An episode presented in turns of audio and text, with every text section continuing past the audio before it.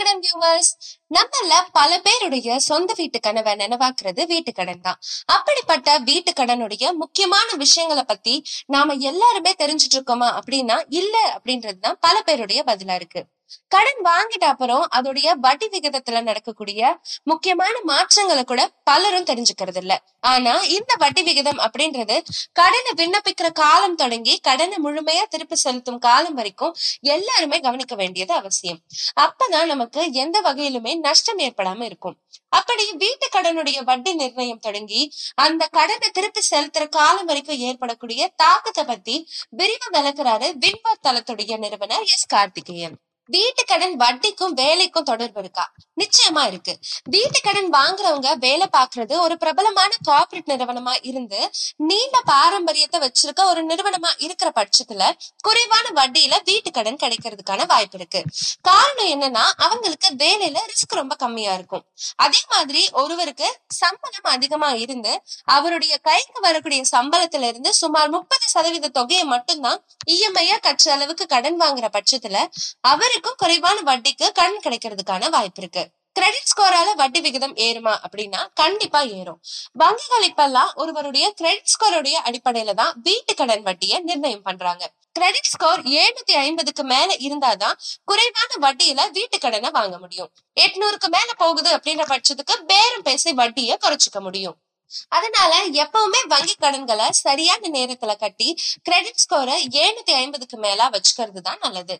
எந்த வட்டி விகிதம் சிறந்தது? வீட்டு கடனுக்கான வட்டியில நிலையான வட்டி அதாவது பிக்சட் ரேட் மாறுபடும் வட்டி ஃப்ளோட்டிங் ரேட் கலவை வட்டி மிக்சட் ரேட் அப்படின்னு மூன்று வகையான வட்டிகள் இருக்கு. பொதுவா நிலையான வட்டி அப்படின்றது இரண்டு ஆண்டு மூன்று ஆண்டுகள் மட்டும்தான் நிலையானதா இருக்கும். அதுக்கப்புறம் மாறுபடும் வட்டிக்கு மாறிடும். இந்த மாதிரியான திட்டத்தை ஹெச்டிஎஃப்சி போன்ற வங்கிகள் பயன்படுத்திட்டு இருக்காங்க. ஆக்சிஸ் பேங்க்ல கடன் காலம் முழுக்க நிலையான வட்டியில வீட்டு கடனை கொடுத்துட்டு இருக்காங்க.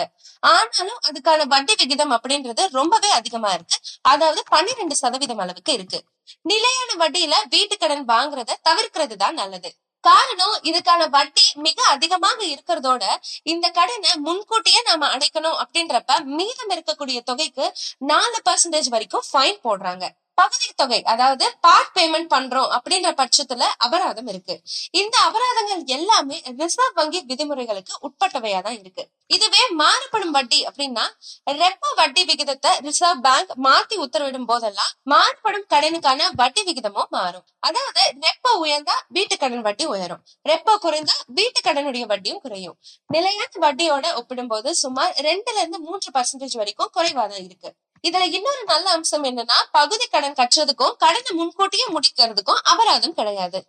இந்தியால வீட்டு கடனுக்கான வட்டி விகிதம் குறுகிய காலத்துல ஆறு புள்ளி எட்டு சதவீதத்துல இருந்து ஒன்பது சதவீதத்துக்கு வேகமா உயர்ந்திருக்கு. இதுக்கப்புறம் வட்டி விகிதம் அதிகமாகும் அப்படின்னு எதிர்பார்க்க முடியாது. அப்படியே குறுகிய காலத்துல ஏறினாலும் நீண்ட காலத்துல இறங்குறதுக்கான வாய்ப்பு அதிகமாவே இருக்கு. இப்ப இருக்கக்கூடிய நிலையில மாறுபடும் வட்டியில வீட்டு வாங்குறது தான் லாபகரமான விஷயமா இருக்கும். வீட்டு கடன் நீண்ட காலத்துக்கு கட்டக்கூடிய கடன் அப்படின்றதால மொத்தமா கட்டக்கூடிய வட்டி குறைவா தான் இருக்கும். இதுக்கப்புறம் ரெண்டாயிரத்தி பதினாறுக்கு அப்புறம் marginal cost of funds based lending rate அதாவது எம்சிஎல்ஆர் அப்படின்ற விதிய ரிசர்வ் பேங்க் கொண்டு வந்தாங்க. இந்த முறையில ரிசர்வ் பேங்க் ரெப்போ வட்டியை குறைச்சாலுமே பல வங்கிகள் கடனுக்கான வட்டியை குறைக்கல. அதனால ரெண்டாயிரத்தி பத்தொன்பதாம் ஆண்டு ரெப்போ லிங்க்டு ரெண்டிங் ரேட் அதாவது ஆறு இபிஎல்ஆர் அப்படின்ற புது விதியை கொண்டு வந்து இத இபிஎல்ஆர் அதாவது எக்ஸ்டர்னல் பெஞ்ச்மார்க் லிங்க்டு ரேட் அப்படின்னு கூப்பிடுறாங்க. இனிமேல கடன் வாங்குறவங்க இந்த ஆர்எல்எல்ஆர் அடிப்படையில தான் கடன் வாங்குறது சிறந்தது. இதுக்கு முன்னாடி கடன் வாங்கினவங்களும் வங்கியில விண்ணப்பிச்சு எம்சிஎல்ஆர்ல இருந்து ஆர்எல்எல்ஆர்க்கு மாத்திக்கிறது தான் நல்லது. இதன் மூலம் வட்டியை செலுத்தும் பணத்துல பல லட்சம் ரூபாயை மிச்சப்படுத்த முடியும் அப்படின்றத மறந்துடாதீங்க. வீட்டு மதிப்பும் வட்டி விகிதமும். வீட்டுடைய மதிப்புல எவ்வளவு அளவுக்கு நம்ம கடன் வாங்குறோம் அப்படின்றத பொறுத்து தான் கடனுக்கான வட்டி இருக்கும். வீட்டுடைய மதிப்புல கடன் தொகையுடைய சதவிகிதம் அதிகமா இருந்தா வங்கிக்கு அதிக ரிஸ்க் அப்படின்றதால இந்த மாதிரியான நிலையில அதிகமான வட்டியை நிர்ணயம் பண்றாங்க. உதாரணமா வீட்டுடைய மதிப்பு பத்து லட்சம் அப்படின்னா எண்பது சதவீதம். அதாவது எட்டு லட்சம் ரூபாய் வாங்கினா வட்டி வழக்கமானதா தான் இருக்கும். இதுவே ஆறு லட்சம் ரூபாய் அதாவது அறுபது சதவீதம் கடன் வாங்குறோம் அப்படின்னா வட்டி குறைக்கிறதுக்கான வாய்ப்பு அதிகமாவே இருக்கு. சொத்து அமைந்திருக்கும் இடமும் முக்கியம். பிரதான இடத்துல அதாவது மெயின் ரோட்ல சொத்து அமைந்திருக்கிற பட்சத்துல அந்த சொத்து வாங்குறதுக்கு பலரும் போட்டி போடுவாங்க. அது மட்டும் இல்லாம அந்த சொத்துடைய மதிப்பு ரொம்பவே அதிகமாகவும் வேகமாகவும் உயரும். இந்த மாதிரியான சொத்தை வீட்டு கடன் மூலம் வாங்கும் போது வட்டியை குறைக்க சொல்லி நாமளே கேட்க முடியும். கடனை திரும்ப கட்டும் காலம். அதாவது வீட்டு கடன்ல வட்டியை செலுத்துற தொகை கடனை திரும்ப கொடுக்கும் காலத்தை பொறுத்து தான் இருக்கு. கடனை குறுகிய காலத்துல அதாவது ஐந்து பத்து வருஷத்துல நம்ம கட்டும் போது வட்டி தொகை குறைவா இருக்கும். ஆனா மாச தவணை அப்படின்றது ரொம்பவே அதிகமா இருக்கும். இதுவே கடனை பதினைந்து இருபது ஆண்டுகள்ல திரும்ப கட்டினால் வட்டிக்கு செல்லும் தொகை ரொம்பவும் அதிகமாகவும் மாத தவணை குறைவாகவும் இருக்கும்.